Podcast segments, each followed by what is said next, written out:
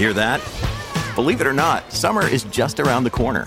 Luckily, Armor All, America's most trusted auto appearance brand, has what your car needs to get that perfect summer shine. Plus, now through May 31st, we'll give you $5 for every 20 you spend on Armor All products. That means car wash pods, protectant, tire shine, you name it. Find out how to get your $5 rebate at armorall.com.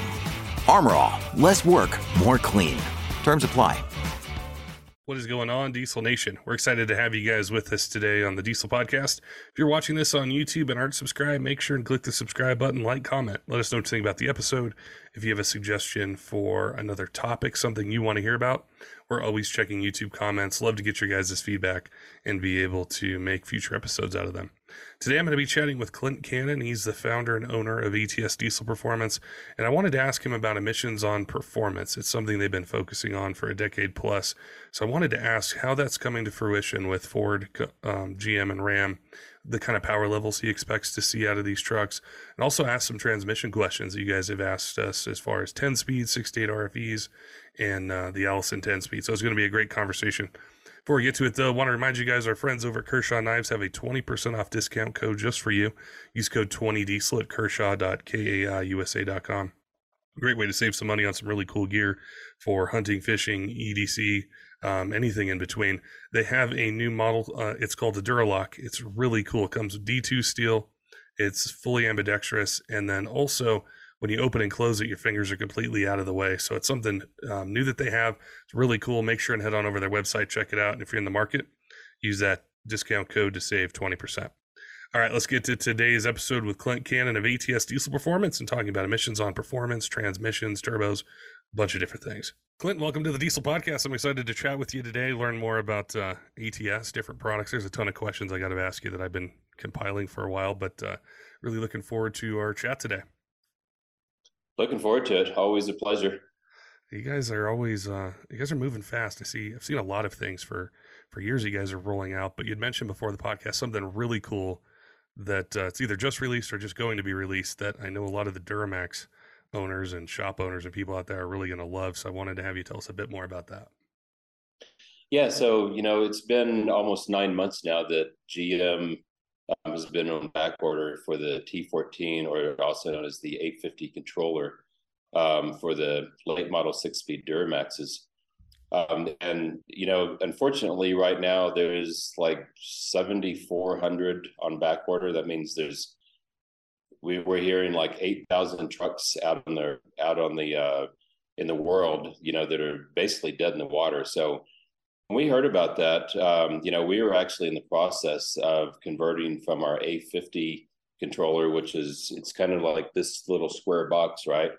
Um, we're in the process of converting from the A50 controller to the T87 on our Alice conversions. Um, and you know the the reason we wanted to switch over just because it's such it's a newer computer, it's faster, it's it's cleaner. You know we can get it. It's it's it, it, it's just such a it's such a better TCM. But when uh, we heard that the A50s were going out of production potentially forever, um, definitely for some extended amount of time, we decided to kind of switch gears a little bit and work on a T87 conversion that will that essentially is the drop-in 100% drop-in replacement of the A50 controller. So all of those six-speed Allisons um, basically, you know, from like 08 to um, 2014, 15, um, lay that entire spread. In fact, we're offering it, we're working on it now. So we'll have the A40 controller, which is basically 06 to current trucks, because we just heard that the A40s are now coming um, extinct and they're not going to bring them back. We decided to go ahead and put some resources into building a drop in TCM replacement for all these A50 controllers. And essentially, what we ended up coming up with is a um, controller that is a plug and play deal, kind of like this. And then this is the actual article, but it uses the our translator that's strapped on the backside of the T87, and we basically translate all the vehicle information to the T87, have the T87 control the Allison transmission, and we translate that information back to the vehicle. So what the driver gets is a completely seamless operation um, plugs in, it goes, but it also comes with an unlocked TCM, uh, which means it can be programmed. It, it comes with our tune in it, so we really kind of dial in and customize the tuning. Although the T7 didn't really need it, you know, we can really dial it in just by some little things. But one of the most exciting parts of it is because we're using the translator, which is also our new Copilot module between it.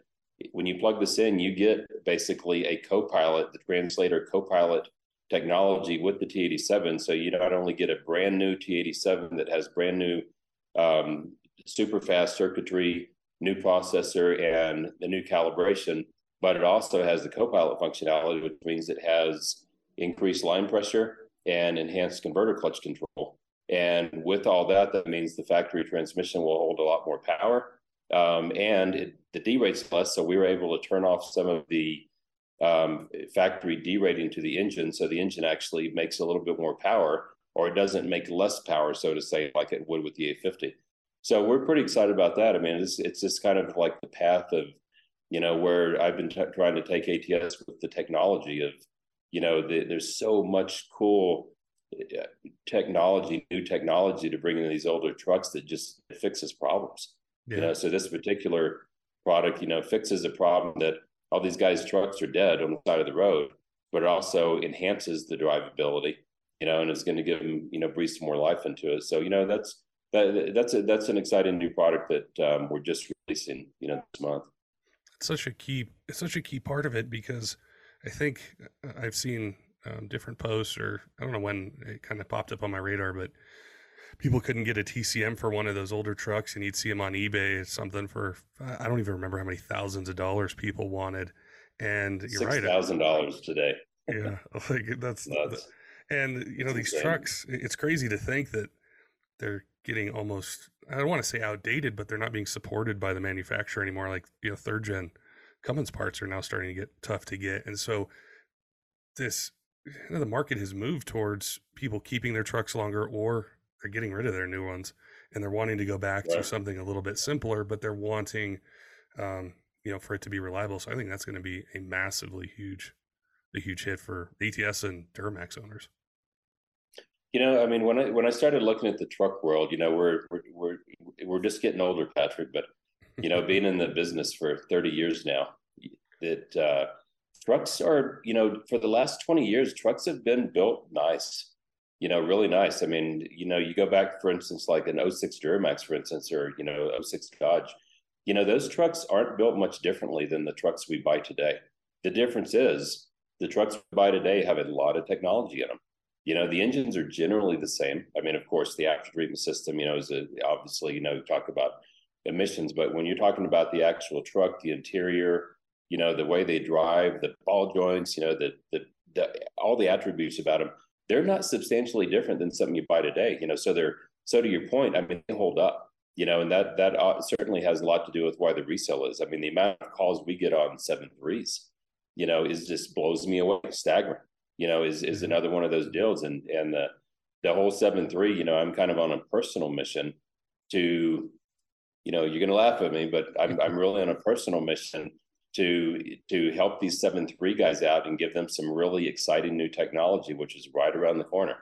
Which I don't think we'll talk about today because I don't have it ready to sell. But I will tell you guys that the seven three guys are going to be very excited about a few products that we come out with over the next few months that we're really close to, and we're going to talk about some of those today, but not necessarily about the seven three. I'll have to. I'll make a note to ask you about that here uh, pretty soon when it's when it's ready. You know, I was thinking about a little bit of podcast trivia because it's either listeners have asked me or sometimes we'll get an email in and somebody will say, "Hey, Patrick, I've been listening, you know, for years now, and I really want to work in this industry. How do I do it?" Or I'm thinking about starting a shop. So they asked me for this advice, and I've kind of dropped hints throughout the years, but I've never actually told the story.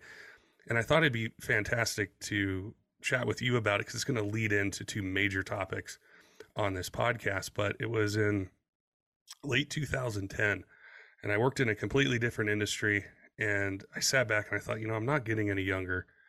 I love trucks. I love diesel trucks. It would be like I'm never working if I worked in that industry. I'd be talking about turbos and transmissions and fueling and racing and all these things. And I had heard of ATS. I knew of ATS and I think I'd emailed in and uh, I think he replied back to me pretty quick and he said, Hey, Patrick, I don't have anything yet but I think here in a few months I might have something. Um, so make sure and check back in. So I think I bugged you like every month for a few months, and then it was around, I think January of 2011. He said, "Hey, I'm ready. Um, you know, I need somebody in the the sales office. Um, you know, you you ready to get going?" And it was such well. One, I got to thank you for giving me that opportunity because if I wouldn't have had that opportunity, I wouldn't have had a career in this. I wouldn't be doing a podcast. I wouldn't have made all these awesome connections. And so that's the first thing I tell people is just reach out. You got to just show up, so to speak, and and try to find that opportunity. And that was a, a huge thing. But when I look back to that time, I was just a sponge. You know, I wanted to learn about a turbo. I'd go back to the turbo shop. I had a question. I didn't know how a co-pilot worked, or you know, what's uh, what's up with this clutch pack and the transmission. I'd knock on your door, go into your office, and ask you questions. And one of the main things talked about back then, well, you were talking about it, was emissions compliance. And the rest of kind of the community or the industry was like, ah, it doesn't matter. We're going to delete, delete, delete. You know, it's not a big deal. And I look at things in 2023 and over the last few years, now it's like, okay, I need to design these products to fit. And I wanted to ask you about that vision that you had because I can't say it was necessarily popular outside of, you know, maybe say the building but you were talking about emissions testing. You were talking about designing a turbo kit where it left the emission systems on. You're talking about all these products working with the factory equipment, but giving better performance. Where did that vision come from, and why is it at such a core of the things that you build and offer? You know that uh, that that almost gives me chills listening to that. So it's kind of interesting that it's that it's uh, that's the that was the view that you had back then. But you know, I, I mean, I've always been very much a technology guy, and the emission stuff always intrigued me because one, you know, it, it's clean, you know, and I was never. I mean, I've always been, you know, into sled pulling and drag racing and like huge horsepower, but you know, I've always felt that having the technology behind it and understanding the technology that we could have the best of both worlds you know, and, and, and in those days, boy, it was a struggle because the technology kind of didn't really exist. I mean, it was, it was, it was a quick thing that was just brought on by the government that, you know, told the, the manufacturers that you have to get these things clean, you know, or you have to stop building trucks. So they, you know, threw a filter on it and the technology wasn't great. You know, we look back in the six fours, you know, they, they never worked it in. They, you know, they don't work today, but you know, it's one of the things they had to live with, you know, as the newer trucks started coming around, you know, we started figuring out, you know, how the how the after treatment systems work and how DEF works and you know how that goes together. But to kind of answer your question, you know, I was always very intrigued with it, you know, because of the technology that it required to actually make power, keep it clean, you know, and and the and the other part of it was, you know, just knowing that, you know, at some point, you know, this is going to be regulated, it's going to be mandated, it's going to come down on our industry and it's going to make it really difficult for us. And you know, I wanted to make sure that ATS was in a in a spot that we were investing into how to make these things work, how to get the technology to all work together, how to how to build the turbochargers, get our airflow that we needed, um, to make sure that we you know keep the industry alive. I mean, my vision's always been in diesel, and and with being the in diesel enthusiast is you know make sure that we have the the understanding how to make this stuff work and we can keep these trucks on the road because I mean at the end of the day, you know, they've been really pretty instrumental on taking our trucks away. You know, I mean, taking all our fun away, right? I mean, these trucks that the that look at what's going on in California. I mean, they've just they've just uh, passed the standard that 23 no more gas or diesel trucks will be allowed to be on the road anymore. You know, obviously that's not going to happen because it's just this, the technology doesn't exist. But they are going to continue to push until it actually is a viable thing. And and to me, you know, I love the, I mean, I love the older trucks. I love a truck that makes a ton of torque and a ton of horsepower, and you only get that with diesel. You don't get it with gas. And, you know, it might as well, if it's going to be even cleaner and you're going to get all this power, then more power to us. That means we're going to be able to, to rage on these things on the road and, you know, have a good time, pull our trailers, you know, get the efficiency. Um, you know, there's really, you just can't hardly beat them, you know, so so you know that was a long time and a lot of investment you know i felt that we probably had 10 years you know to really wrap our minds around how these systems work and continue to pour money in it and patrick we poured money into this stuff you know, into the development and the research and just figuring out how things work and what's going to happen. And and you know, ten years later, you know, what it ended up really doing for us is it really raised the standard, you know, the, the understanding of how turbochargers work. I mean, throughout those days, you know, we were th- this was right when after treatment systems hit. You know, we're trying to figure this stuff out, and we were and we we're in the midst of understanding what turbo efficiency is and how compressor wheel design works and you know, later on, you know, we really shifted gears into turbine section and, and turbine technology, which is something we'll talk about a little bit, you know, today, you know, is, is our, um, our, our VFR VNT turbo series, how that's really made the, diesel performance, you know, the emissions on diesel performance world um, sustainable and so fun. Um, so you know, I mean, everything just really, everything just really ties together, you know, with with everything that we've done throughout the years. But you know, having you know having the ability you know to to build a team like we have here at ATS and continue to play in the toy shop and engineer and dyno test base and have all that technology kind of combined into a a a sellable product you know is exciting for the diesel industry you know super exciting for me.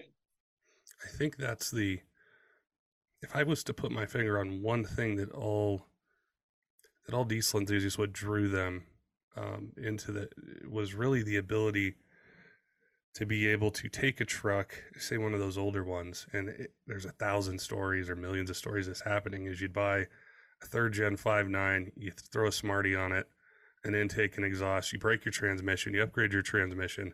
Now you're doing a turbo, injectors, head studs, upgrading the CP3, and you could make really good power that, that was usable.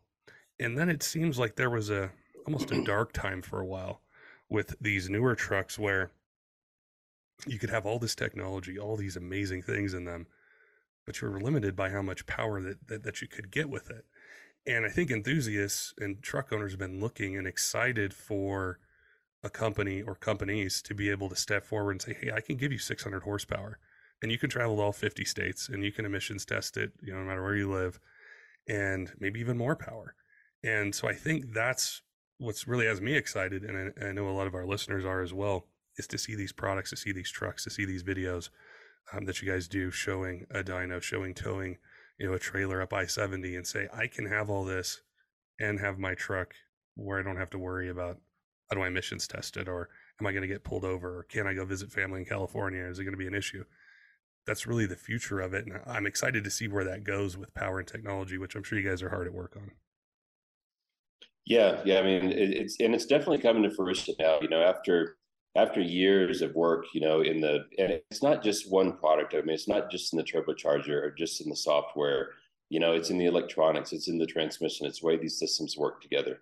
You know, and then especially getting those things to all work, and then actually getting them through certification, so you can legally drive them in a state like California, or by the way, a state like Colorado now you know, since Colorado adapt, adopted the CARB standard, I mean, we're kind of a we're kind of a baby version of, unfortunately, of what happened with California. You know, it was it was some years ago, you know, that we were dealing with California. You know, we were always we everybody was selling to California, and it was illegal to sell to California, but there's a lot of companies selling to California without EO numbers um, because they weren't getting enforced on, just like the EPA is doing today. Well, then California decided to start enforcing, and everybody got in trouble, and everybody stopped selling to California, and then people started kind of getting the EOs. Well, Colorado and many other states, we're sitting in that realm exactly as we were, you know, years ago with California. That California, Colorado now is starting to test and it won't be long before they'll be testing diesels just like California is testing diesels today. And it certainly, you know, is not going to be by my watch that all of these trucks, you know, all of our customers and everybody that lives in Colorado and, you know, these other states, you know, that they're not going to be able to purchase the products to keep their diesels on the road. You know, it's just it's a it's a terrible thing. It's a nightmare. I mean, one day one day you wake up and you're you're beloved diesel that you've been driving for 10 years, you roll into the mission station and they say, oh, by the way, you don't pass anymore. You can't get your plates. And like, wait a minute, passed last year. Like, well, last year it was illegal. Two years ago, it was still legal. The difference is now we've caught up and we're going to test this stuff and you're not legal. So that day is coming. And I want to make sure that ATS has the remedy, you know, for for all these guys that are out there that are, you know, have their fantastic trucks that they don't end up in this situation where you can't get plates anymore because it's not legal. So, you know, the, the exciting thing about it is, is we're on track. I mean, we're hundred percent on track for that. You know, these uh, diesels, you know, that we're driving today, street diesels, you know, making, you know, 1,000, 1,200 foot pounds of torque and, you know, five, 600 horsepower is, it's here, you know, it's here today, you know, and being able to do that legally with something that actually has a carb number and it's getting better. You know, we're, um, we're pretty close to um, getting through compliance on our compound setups, you know, for all the Ram trucks. And, and that's exciting. You know, when you get, when you have an EO number on compound turbochargers, you know, for these trucks, I mean, it's cool. That's, that is a, that's a neat vehicle to drive, you know, something that's truly, you know, a 600 horsepower truck that is, that is 100% legal. And, and it require, I mean, it requires, electronics and it requires you know hard parts it requires the turbo. I mean it's it's the whole package you know it's the way it's all all tied together. But but we're it's it's kind of getting easier you know now that we're understanding everything and and these uh, vehicles are built so well and we have so much access to every single component of it. And i will say that california is actually getting um, they're getting easier to work with. They went through a really big upset um, this last year with carb they kind of turned everything upside down. They had a lot of they had a lot of changes and they and they and they struggled for a little while but our interactions with them you know over the last six months has been honestly has been pretty pleasant. You know so i think they've identified that the the legislation that's out there that the requirements for shop owners like us that when we are manufacturing these products that we have to have a reasonable way to get through compliance and to get certification on our on our products and and and I feel that they're working diligently to make it easier for us to to actually make that happen. So so to me, you know, the day of uh, diesel, you know, it's bright, you know, it's exciting. We're definitely we've I think we've certainly passed the gone through the dark ages, you know, of diesel, which they were they were pretty dark, you know, for a while, and and and they were really really dark for some people. Um, but you know it, it's looking good. And with with all the new products you know that that we're about to release i mean it's super exciting. I mean going all the way back to the to the 24 valve guys you know it's it's going to be cool. What are some one of the the questions I, i'm genuinely curious about myself is what kind of power numbers in general not specific but you know on a newer 6.7 Cummins, a newer 6.7 Ford, or an L5P, or maybe we're going a little farther back, like LML trucks how much power overstock can can the truck support with the proper air proper air fuel you know assuming um, transmission can hold it over where they were factory? I mean it's, i mean that that really ultimately is is throttled based on the after treatment system you know and the dpfs you know have gotten bigger over the years. You know the earlier trucks they they i mean they would barely support you know 450 horsepower like I mean, and and when I say barely support it, they would not. They would they would barely support it for a very short period of time. You know, they were really more in that 350 range um, is all they could support. As things moved on, um, a lot of things changed in the in the after treatment systems, and and they continue to change today, and and luckily for the better.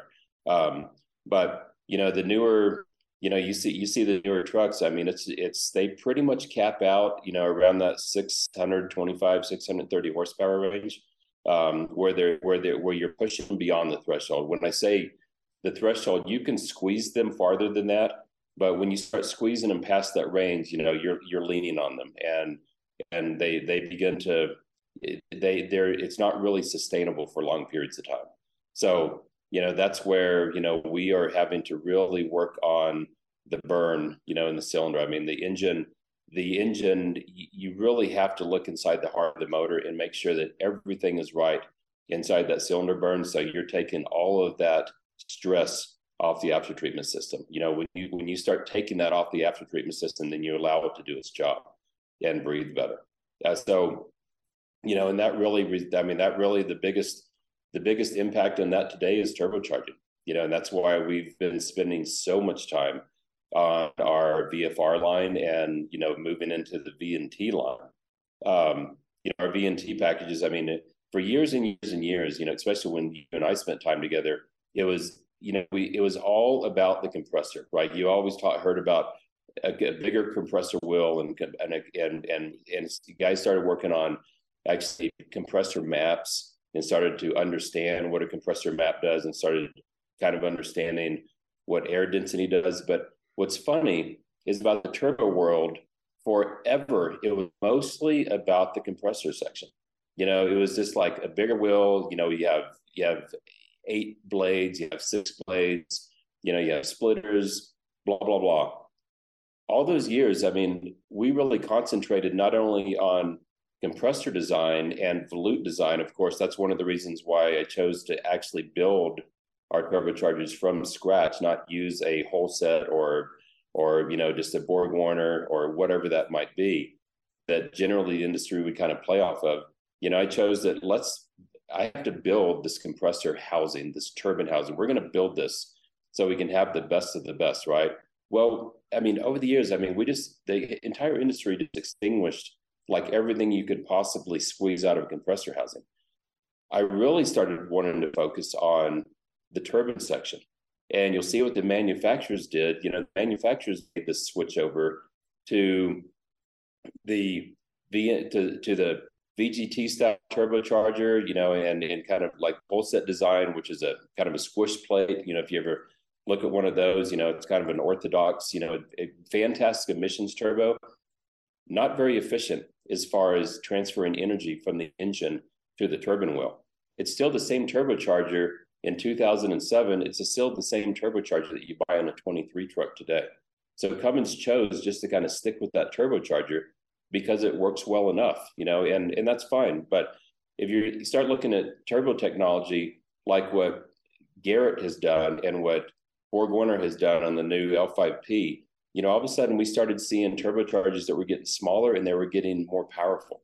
You know, so we started really taking a deep dive into understanding like what exactly is it about the turbine section and the different designs that really will maximize the amount of energy transfer power from that exhaust gas energy into the rotor and you know extract more of that into the rotor instead of going out the the downpipe you know and we started finding that there are enormous advancements in the in the turbine section of these turbochargers so you know, the last few years, we've started morphing our VFR line into um, adding the VNT technology. And you're going to start seeing that roll out over the next couple, you know, six months to a year, two years.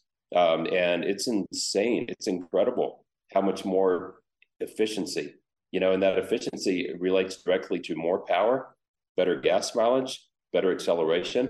You know, you get you get everything gets better. And except for the cost of turbo, of course, goes up a little bit because there's a ton of technology that's going into it. But we are we're just about to release our um, VNT um, turbocharger package for the five nine Cummins, which the uh, you know the 24 valve guys and the common rail guys, you know, I tell you what, you want to drive a five nine that drives really well you put a VNT turbocharger on that thing, and it is absolutely incredible the low in response and torque you get. So, you know, that whole package not only comes with it's not a VGT turbo, it's a VNT turbo, which that's the very latest. That's 2020 turbine technology on a turbocharger driving the front section, which is our, which is our original VFR Aurora turbocharger. So you so we've maxed out you know, maximizing the efficiency of the compressor discharge, which means you have your density, and maximizing the turbine section. And not only that, but you get a built-in exhaust brake, and it's all controlled by our IntelliBoost uh, uh, standalone controller. So you know, all the five nine guys for the for for not much more are literally the same cost as a manifold and a turbocharger and an aftermarket exhaust brake. You're going to get everything built into one, you know, for the same amount of money.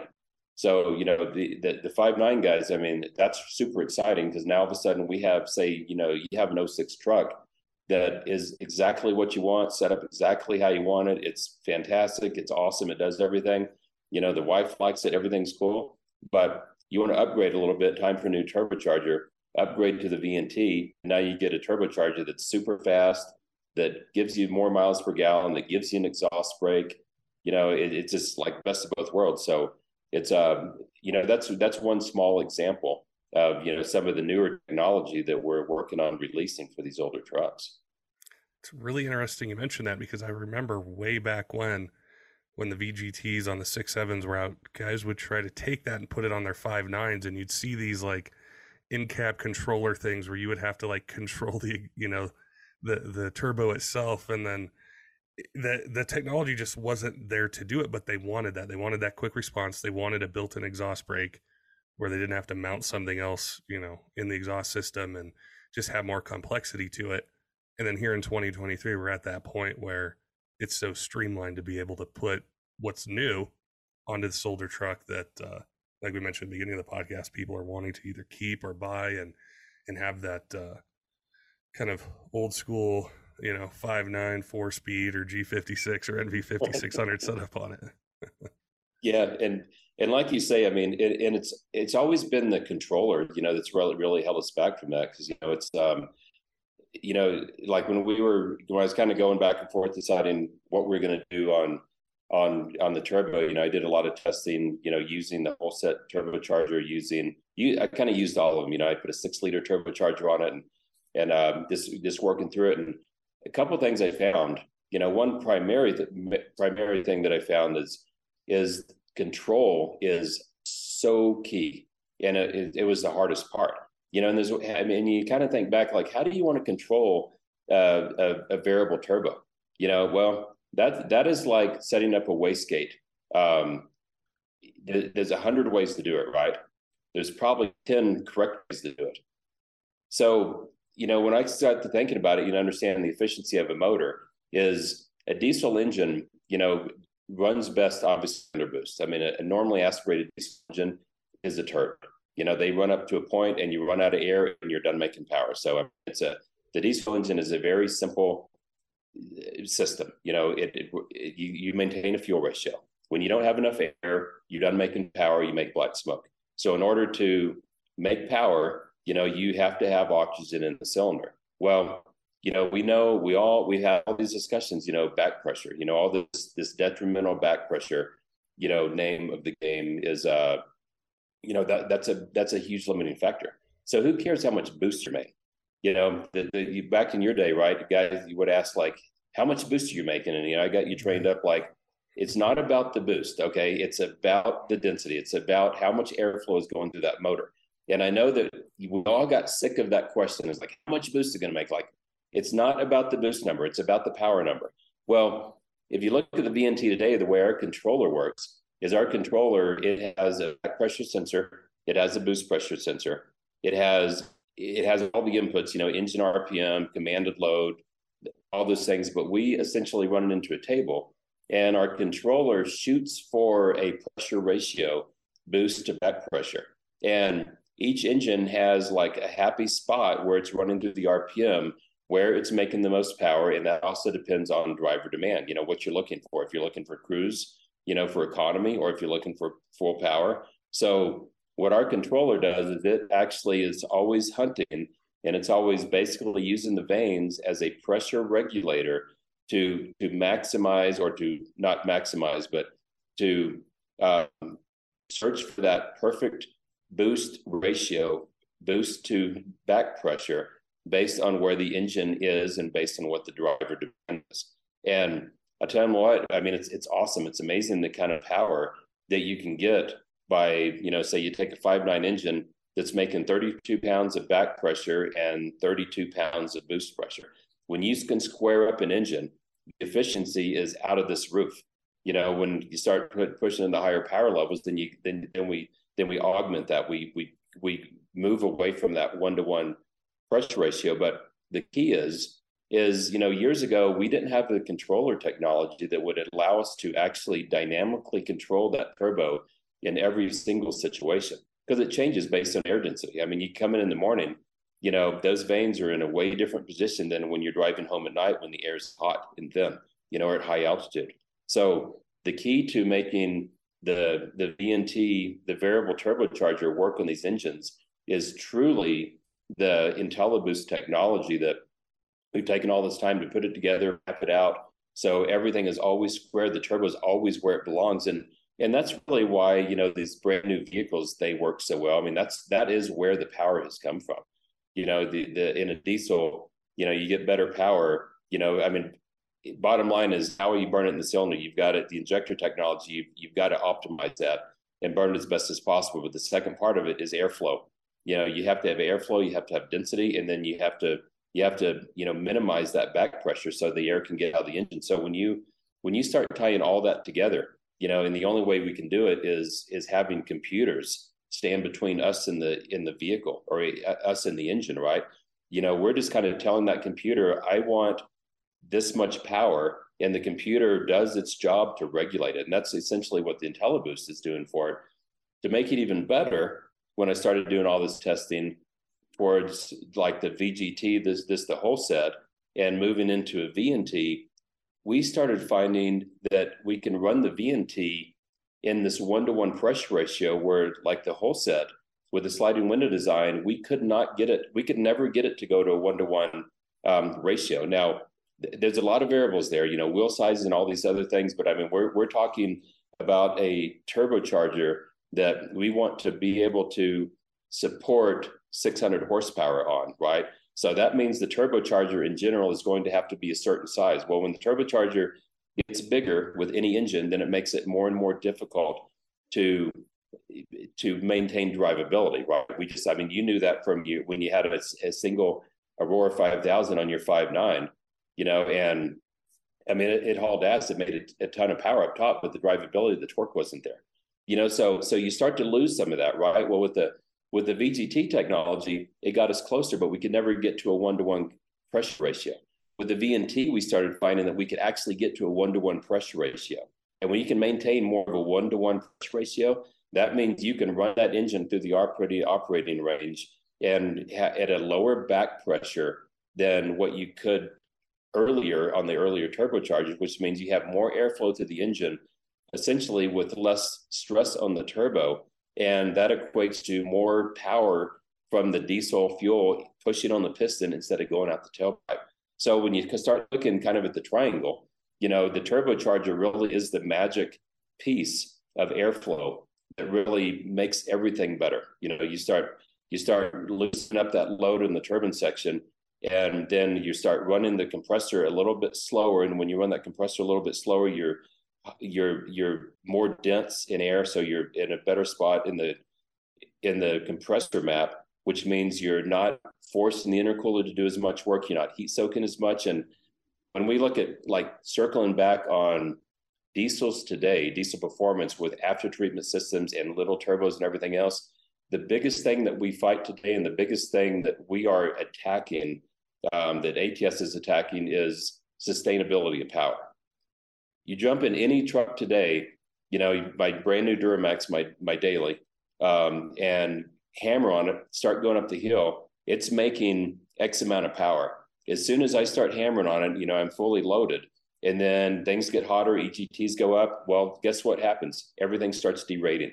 You know, these the all these all these engines derate from higher oil temperatures, you know, is number one, higher exhaust gas temperatures. You know, they're they're pushing them to the point, yes, they might be, you know, 490 horsepower out of the gate, but when you start pulling your trailer, you know, all of a sudden you're dropping 480, 470, 460. I mean, you're dropping, you're dropping that horsepower down and it continues to drop, you know, until the until the computer's like, okay, we're cool, we can sustain this this power this power level without melting the motor. And that's really that's one of the that's that's our biggest focus here today is really working with what we have and working on the sustainability on not having these things derate and drop power down and and you know just giving that user experience and while maintaining the reliability. So again diesel's diesel's cool. So that's where like you mentioned the power ratings and there's there's still like this torque horsepower war between the big three every year. There's a change and we think I don't remember what 12 valves came out with back in the day 180, 200, 215. I think it was less than 200. yeah. And then now that, you know, it's more than double the power. So it's really about using this technology, say with the turbo, and I'm sure with other parts of the truck, to be able to take away stress from it so you're not derating as you're increasing power. So it's more usable then, especially probably while you're towing or have a load behind the truck. Right. Yeah, very much. You know, and and yeah, I mean that rolls right into you know the new transmissions. You know the the ten speeds. You know they they do it. They're doing a great job of putting that engine you know right in its power band. You know that's one of the that's one of the most amazing things. You know, like the Alice conversion. You know the the the six seven. You know Alice conversion. You know has fixed the reliability issue more so because you know six speed comes out and puts it in, but the six speed conversion you know, put an Allison behind a five nine, all of a sudden gets rid of that, you know, that four speed transmission that's that's 1960s technology, you know, very clunky and and you know the I wouldn't even get started on the you know the 48 um, years of going from a 727 to 48 and you know and 47 48 and adding the overdrive and adding a bigger clutch. But i mean it was very old technology of four speed transmission you know putting a allison transmission behind a five nine is like night and day difference, man. I mean, it's amazing. It's absolutely, it's incredible. We've you had know, a lot, and, we've had a lot of questions about that. I'm glad you brought it up. I remember this was probably back in that time frame I mentioned before. You know, guys that say, "Well, the perfect truck's a Ford with a Cummins engine and Allison transmission," and I think there were some maybe conversions that were out there, but it was always, it never quite worked right.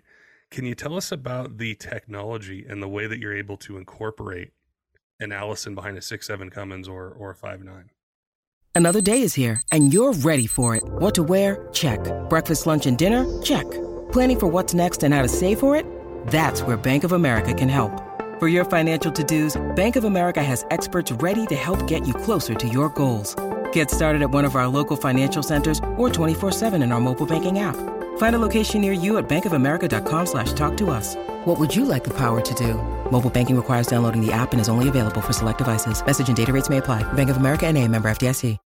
Yeah, so you know, it, it's cool. I mean, we we definitely we definitely ate the whole elephant all at once when we took on the six seven. you know, and and the reason for that because we've had a we've been I mean us and when I say the the industry ATS, you know, the industry out there, we've been putting Allison behind Cummins for several years. You know, and unfortunately, when we put an Allison behind a Cummins, you had to use an adapter plate, and because of the small bell housing on the GM, you had to use the smaller converter, which meant that you were forced to relocate the starter. And the only way you could relocate the starter had to go closer to the engine to hit to line up with the flex plate, which also means that you have to grind half the block. I mean, you literally have to grind an inch off the side of the block. So everybody that was doing Alice conversions, you know, for the last 10 years has been forced literally to to grind an inch off the, you know, inch of material off the block. And that's devastating. I mean, when you think about it, when you look at it, every time you're grinding that block, it's like, oh my God, I just, I hate grinding this. And then you're, and then it's even worse. You put a six liter starter on it. So you take your Cummins starter off and you put a six liter starter on the engine and it's turning a smaller flex plate, which means you have less leverage on the engine. So the six liter starters turn out to be, you know, failures. I mean, guys that were doing these changes, it was common practice to carry one or two extra starters and then at that point, you could put your adapter plate on, and then you put your GM transmission in it. And then you physically had a transmission that would bolt in behind it. And then you had to control it. Well, you know, this got kind of popular when guys were putting like mechanical Cummins in their Fords and they could put an Allison behind it and it worked okay. So you could use like a PCS controller, whatever, that basically would control the Allison in a standalone operation. Well, it had all six gears. I mean, lockup would go in. It didn't work great. It didn't look at demanded torque or calculated torque. I mean, it was basically like, okay, it's time to shift. Boom, make a shift. It only used the TCM kind of in a in a backup mode. You know, in a in a standalone mode. It, it was just very antiquated. So I never got really excited about that. I mean, we did a couple of them, but it just didn't really work. So I thought, man, the the good way to do this is to build a bell housing let's let's take an Allison transmission and build a a bell housing, cast a bell housing that will emulate the factory 68 or the Aisin transmission, basically the Chrysler training. So, you know, we went to work, we designed this, got all the tooling built. got right up to the point, and I'm like, I'm not happy with this because we're going to spend all this money building a bell housing and extension housing, and we're going to make this like plug-in transmission like so clean and, and nice. It's not going to work right. It's going to be clunky. It's going to be a standalone. So I'm like, we got to shelve this for a little while. So we kind of really want to work on the electronics and understanding like how can we how can we integrate you know take the chrysler transmission out and put the allison transmission in and the biggest challenge is removing a part of that vehicle which is the tcm that controls the chrysler transmission and replacing it with something because all of these computers they all share information right? As soon as you remove the tcm from a from a ram truck the park does park reverse neutral drive tow haul cruise control part of the anti-lock brake system backup cameras often the push starter none of that works anymore. So you take the you take a six seven truck that's a fully integrated platform with the with all the different modules the brake control module the, the engine control module the body control the tcm you know all these modules and they're all interconnected and talking. And if you take one out it's literally equivalent to you know cutting your leg off. You know you're going to be able to hop around but i mean your your your the your life is good. It's not the same right? So that's been the biggest challenge that was the number one challenge we had to overcome with putting an allison transmission behind a six seven ram well we finally figured it out that we were we essentially what our translator does is we designed a translator module that completely emulates the factory TCM. And we em- emulate it in every single way. So we have the translator module that replaces the TCM of the vehicle. And then our translator module translates information from the vehicle to the Allison computer and the Allison computer back to the vehicle. And when we're translating that information back to the vehicle, that means that we're actually now talking to the to the brake control module and the and the body control module and the dash and the engine control module.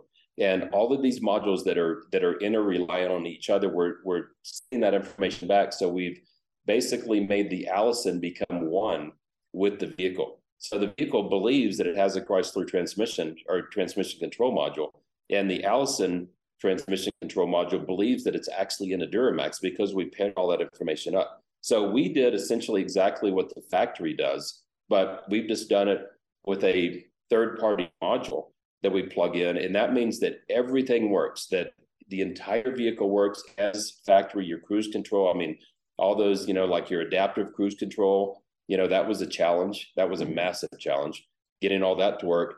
But the way it works today is you roll your vehicle in the shop, you remove your 68 or your Aisin, you plug in the Allison transmission bell housing and extension housing, and all their linkage pieces. I mean, it literally it it interchanges like a factory Chrysler tranny. And we send you a wiring harness that you plug the harness in, you mount your TCM, you plug your TCM into the translator. The translator plugs into the factory TCM connector. We molded the the connectors up um, when we built the board, so it's 100% plug and play. And when I say 100% plug and play, I mean it is 100% like plug and play. You plug the stuff in, you drive it down the road. So the evolution of that, you know, once once we figured out, you know, that we could make the electronics work, then I felt okay, we're good to go ahead and invest in the bell housing, all that kind of stuff. So now, you know, we have this complete package that allows a 100% integration of removing the unreliable Chrysler transmission. You know, and it's kind of funny you talk about the six seven because the six seven kind of has two deals, right? I mean, you have the 68 RFE that, that that they shift great. You know, they're a very smooth transmission. It's a gasoline transmission. It's unreliable. It's too small. So you have a massive value point the 68. The Aisin transmission, on the other hand, is very reliable, but the the the architecture of the transmission and the hydraulics don't. They mainly because the way they're set up in order to make shifts you know, especially one, two, two, three, and your four, five, they rely on an engine derate in a huge degree. And that's really the that's really what you know most people hate about the Aisin is it's like the more weight you put on it or the heavier driving the throttle, they just shift like a dump truck. They're just very clunky and they derate and I'm like practically throw you through the window. And that's just not something you can that you can really get around.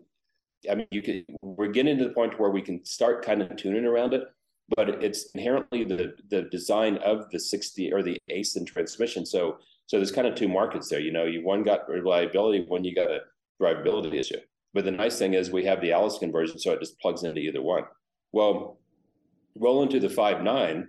You know, the five nine had kind of its own challenge because on this on the six seven they have so much data that's being thrown at the TCM that we just had to take all that information, you know, the torque tables and demanded torque and all that stuff and match it up to the TCM, which is designed because it's designed to be in a in a late model vehicle. So we started kind of matching up that information to make sure it all works. Well, we get into like a five nine, they don't have any of that stuff. I mean, the five nine is is is it's a dumb engine. I mean, it has an engine that's controlled by the ECM, and they don't really share information between the TCM and the ECM.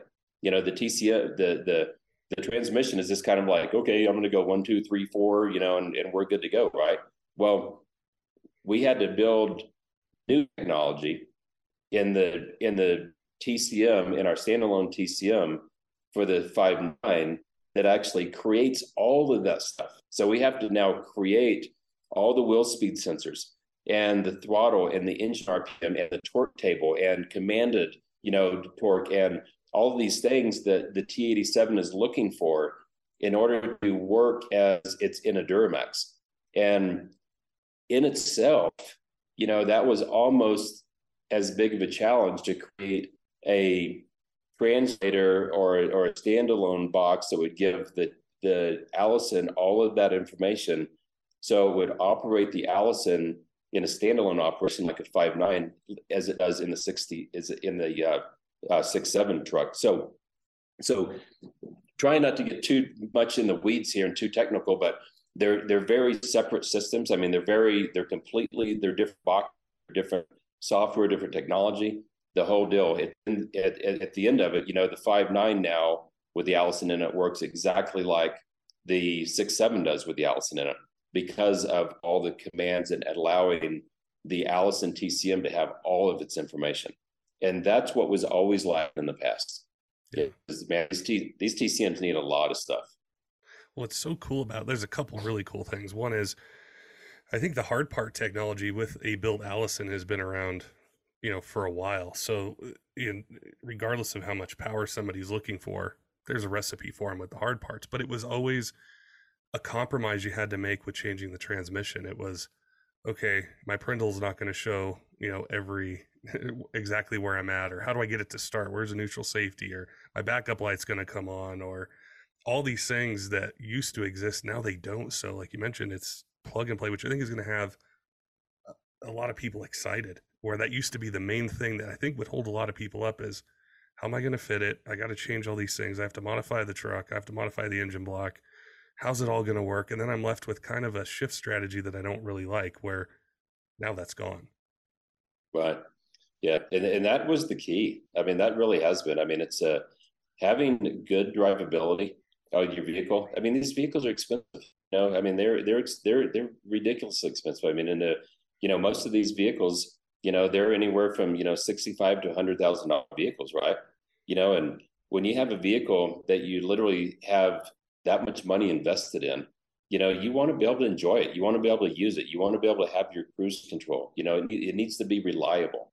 You know, and and that's the that's all the key points, and and that's exactly why you know it just hasn't been available for for so long because it's just it requires i mean it's re, it's required a team. I mean i've got a i've got an, an extensive team of engineers you know? I mean i kind of said at the top i'm like i have the ideas and like direct and we get down in the submarine and we start working on ideas and you know like hey we, this is where we're going to do how are we going to do it. And and you know my guys get all amped up and i mean i've got i mean literally i've got a i literally we were sitting around drinking beer the other night we were kind of talking about like what it took to bring this Allison to fruition. And it was 15 of us, you know, that were like all working together systematically, you know, figuring out the wiring harness, the software, the programming, how to let the board, the castings, you know, you know, what version of transmission to use, you know, what are the, what are the, what are these models? I mean, what do we have to deal with?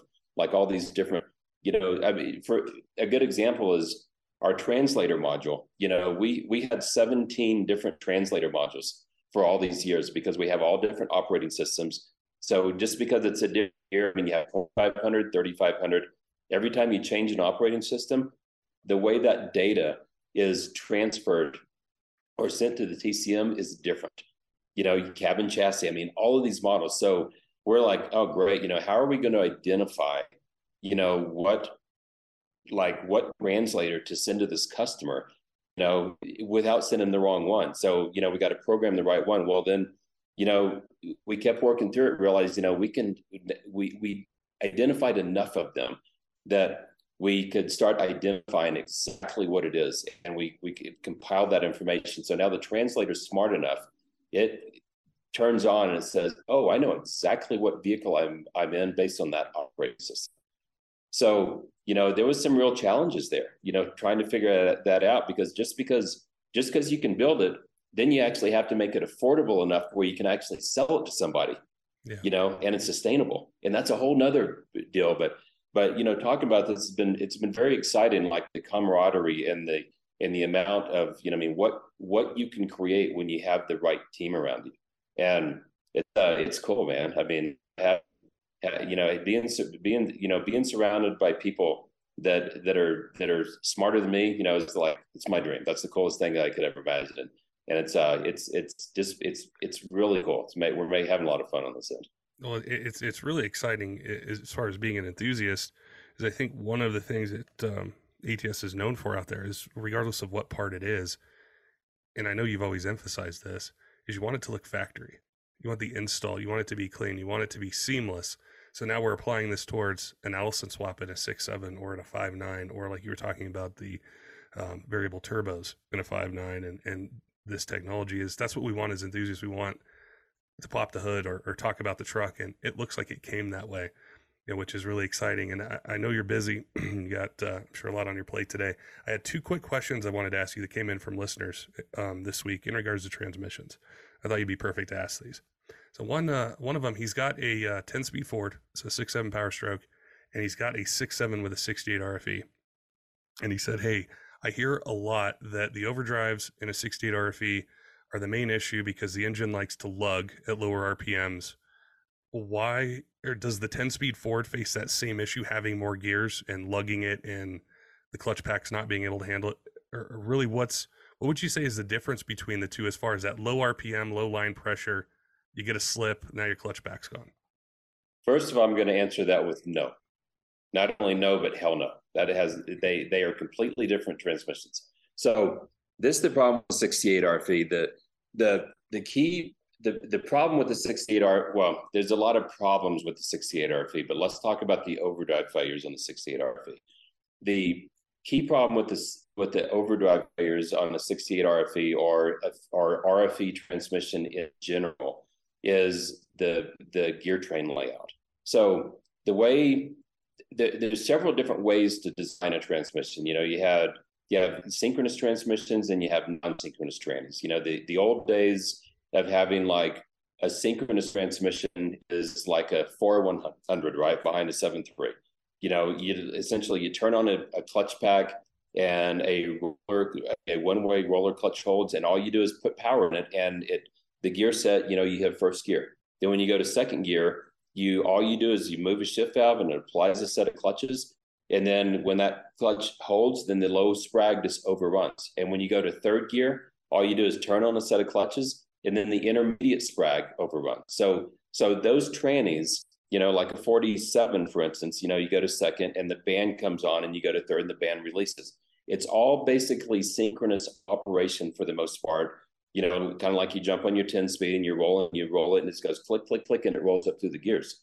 Well, as training started moving into non-synchronous operation, that means that you didn't have sprags anymore. And the computer had to control the clutch pack application, apply, and release. And the very first manufacturer really to come out with this technology was Chrysler it was their RFE series transmission. It was called the 604 transmission. It debuted in 1990 in the Dodge Caravan. And essentially, that is the and guess what they guess what you could not keep together in a Dodge Caravan, overdrive. fourth year. the overdrives. You know, they called it an ultra drive transmission, but the overdrive clutch is always what burned up. And then it went from the 604 and to a 606 and then a 42 RLE, which is the Jeep trainings we do today, which is which is all your um, 3.8 liter Jeeps. You know the the you know very very prevalent. We, happens we build a ton of those today because we had to take all our 68 RFE technology and and put that into the 42 RLE. So now it makes a badass little gearbox because they're all you know these guys are supercharged and turbocharged and everything else. But getting back to the RFE series, so we went from the RFE and then they made a 545 and the 545 RFE was the gasoline transmission um, behind, you know, everything Chrysler built. You know, they the six cylinders and then V8s, and they actually did kind of okay because the V8s were very, you know, very low horsepower and super low torque. And they had fourth gears, and they programmed to have five gears, and then they got redesigned a little bit into a six gear version.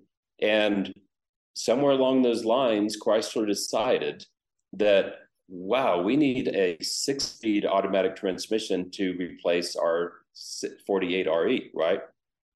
Well, the 545 basically got redesigned a bigger torque converter and a bigger output shaft and we're done and we're going to put, it behind the diesel so they basically took their 545 and put a bigger converter on it and turned pressure up a little bit and put it behind the diesel well that was that was the day that like the the gas transmission is just not big enough for the torque. So that transmission came out behind the six seven Dodge and or the Ram, and it was basically designed to hold all this power. And the way it kind of holds the power is it is they lean heavily on derating the engine. That's where generally reliable if you don't touch the vehicle. If it's completely stock as soon as you tune the vehicle at all, the 68s are smoked. Well, getting to the overdrive section, the big problem on the overdrive section is one, yes, by allowing it to run at that low of an RPM and holding that overdrive clutch to hold all that torque when you're under power puts tremendous stress on the overdrive clutch. But the bigger issue is because the way the gear set is laid out and the clutch, when you're in fourth gear on a 68 RFE, the fourth gear, the, the overdrive clutch actually is at a it's kind of at a mechanical advantage. So it's not it, it's not at a, an extreme disadvantage. When you go to fifth gear on a 68 RFE, overdrive clutch becomes enormously stressed. It literally is having to take all the load of overdriving, holding that torque against the case, overdriving all that power against the drum, and and and trans for transferring all that power to the overdrive section to give you that that overdrive ratio. So really in a nutshell answer the question, you know, not only is the 68 RFE too small, I mean, remember, you can interchange parts from 545 gas training. You can take all those parts out and you can put them right into a 68 RFE and you can drive around. It's, they're interchangeable. They are the same size, they're the same clutches. So it is a gasoline transmission that's barely big enough for the for the gasser to start with, and then you have a bad design behind it. With the bad design, the overdrive clutches kind of don't have.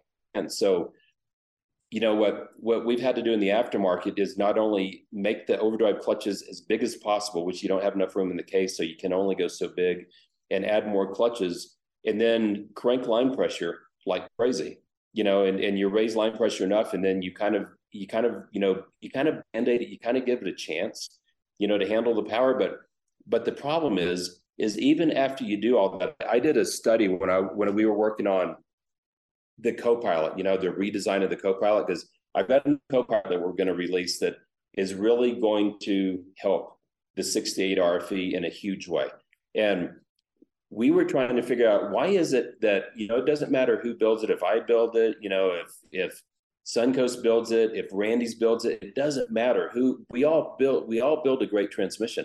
The problem is they get out there and they have overdrive failures, and it's like why why is the industry dealing with overdrive failures? Well, you know, I'm kind of like, we've got to figure this out because it's not just a thing. Well, it turned out that the overdrive clutch failure, you know, you know, obviously everything that I explained, but I still feel that we can make the overdrive clutch kind of work. Is get, get it out on the road. Overdrive clutch clutches typically tend to fail with a guy that is just like you and me. Well, maybe not you and me, like somebody that is like a normal guy, right? So just driving his his his truck down the road with his camper on the back. He's in cruise control. He's like, you, you know, we've all heard this, like, dude, the, the transmission was doing great. I had 30,000 miles on it and everything was great. I've been servicing the fluid and then I'm just cruising down the road and I lost overdrive. It just burned up. You like, I, I'm, I like, I don't know what happened. Well, it's like, that was the story that that's the story that we'd always hear in the industry. Like, why are we losing overdrive failure? Well, I put all this implementation on it so I can, you know, look at everything that's going on and, you know, take a trip to Kansas, you know, and we're cruising. All of a sudden I see, I start seeing a little bit of overdrive slip. And I'm kind of like, that's interesting. You know, it's not a lot of slip, not enough slip for the computer to pick it up, you know, but it's just enough. We're seeing enough of an overdrive slip. And you got to remember with, with any automatic a clutch doesn't do the slipping. A clutch is disengaged or it's fully engaged. Any slip comes out of the torque converter. So the torque converter releases the clutch and it's allowed to slip. When the converter clutch is in, it can deal with a fair, you know, it can deal with about 50 RPM, which is a fair amount because it's bathed in fluid.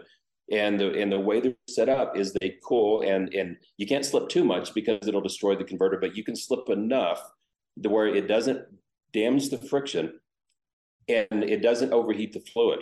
Now, you know, when you overheat the when you slip the converter too much, then you end up with the whole, you know, puking fluid out the dipstick deal, you know, which is what came out with the state device to fix that. And then now Chrysler has their little fix, which is kind of hokey. But anyway, that's the the long-term meltdown, right? But back to the clutch pack, a clutch pack is either engaged or it's disengaged. On the 68 RFE, I started finding they were on this hill in cruise control, like 25,000 pounds in the back, not, not, a, not a crazy amount, but a, a fair amount. Good running engine. All of a sudden, there's a slow slip of the overdrive clutch. And that slow slip is starting to wear the friction and burn the friction and starts and starts to fatigue. And then, you know, it releases and, you know, and in third gear and fourth gear, and it kind of works. You do that a few times, you, you, the, the clutch starts to fatigue. Once you compromise that clutch pack, it's done a couple more cycles, you know, it might be, you know, two or three, it might be another thousand cycles. The clutch is fatigued, it goes away, it poof, it burns up. So we at the point like this was a perfectly built transmission that had the big clutches, the best clutches, good hydraulics, line pressures where it belongs, and then all of a sudden it begins to, to, to a slow slip. That's exactly why I ended up building a complete billet pump you know, every single 68 RFE we build now has a like a thousand dollar billet pump in it. I mean, it's fully machined. It's a beautiful piece. I mean, but what it did is it literally cut our overdrive clutch failures. It cut our warranties literally in half the day I started putting that bigger pump in it. Because what was happening, those long pulls, you're cruising, it's in cruise control, and it's like, where's the, the Cummins makes its max torque at 1700 RPM right? I mean, it's like it's torquing. Well, you're sixth gear, lugging the engine down by design, the way the Chrysler designed it, and you're pulling that hill. Boost starts coming up. The engine's it's a locomotive, you know. You start to make all this torque, and the RPM's pulling down, and then all of a sudden, there's more torque than what the clutch can hold, and you get a slow slip because line pressure starts to drop just a little bit because the pump's not big enough because it's positive displacement pump. So it's not making the volume that it needs to create the pressure and everything. So it's like this point of diminishing returns. So we realized that, man, the, the, the biggest problems with the 68 RFE overdrive clutch failures is it does not have a big enough pump. You know, it's not big enough. It's like the heart's not big enough. So literally like, okay, we can fix this by putting a heart in a bigger pump. And that and that made things like so much better you know, and it, and it overdrive failures, but it's still inherently the clutches are too small and it's the wrong design. So hopefully that kind of helps answer that question, like the infamous overdrive clutch failure. Yeah, not necessarily in one place, but it's. Well, I think it does because it, it contrasts. It's not just a tuning or a programming issue. It's it's hard parts. It's the whole operation of it, which is vastly different, you know, than the ten speed Ford. Um, and, and that leads into that the last question I had for you, um, which is about the 10 speed in the Duramax. And somebody had asked, I said, Hey, I read all the time that it could take a little bit more power than stock, but it's just the physical limitations inside of it are going to limit how much power I could make with this truck. Is that something that um, you guys plan on looking at into the future of ways to be able to upgrade that transmission to handle some of the other you know power adders and things that people are going to do in the future? Yeah, um, I mean we're we're well into it. It's, I haven't talked about it just because um, I just I, I, really wanted to, um, talk about you know the the Ford or the GM ten speed stuff yet, just because it's because we've not released it yet. Yeah. Um, but we have a ton we have a ton of experience you know on both those platforms along with sharing piece so the 8 hp transmission you know that's uh, chrysler's been using for for some time shares a ton in common with the 10 speed um, duramax and the ford and to answer your question yes um, it's one of my favorite trannies i mean i'm very excited about both 10 speeds. Are they going to handle more power? Absolutely. They handle power really well. Um, that transmission is probably one of the most advanced transmissions out there. Well, for sure in the diesel industry, hands down, the most advanced transmission um, on the platform. I believe it's going to be one of our one of the best out there. You know, one of our favorites. And there there are a couple areas in the 10 speed that need work. Um, we're, we're working through, you know, those hard part modifications. The biggest areas um, on the Allison is actually in the converter. Um, it's in the hydraulics um, and it's in the software. So that's where we're finding our biggest gains. And it's not it's not just a transmission. It's not just the hydraulics. It's not just the converter. It's just the the programming. I mean, it's kind of a combination of all of it. So it's it, it's almost like the 68 RFE in the day. And I mean, not like a bad transmission. I mean, like uh, the amount of technology um, and modifications that it takes to take that transmission from kind of a stock application to a higher power application. It's the same. It's the same kind of methodical. Like, okay, we have to look at the entire package. Yeah. You know, we have to like with the 68, we had to look at like the electronics, the hydraulics, the you know the hard parts, the whole deal, right? It's it's a it's a full package. Um, and both the Ford 10 speed and the GM 10 speed, they're they're very they have they have unique problems, um, but they're they're very fixable and very attainable. Very exciting.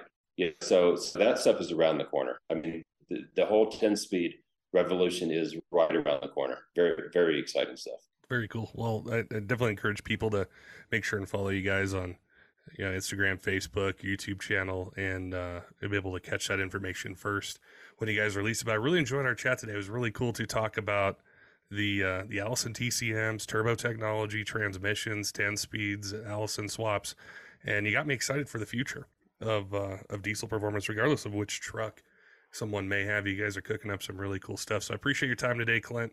Thank you for sharing that knowledge with us, and I uh, look forward to learning more about the seven threes you mentioned and uh, some 10 speed stuff when you're ready. Yeah, next time. Yeah, next time we'll talk about some of these older trucks too. Like it's good stuff.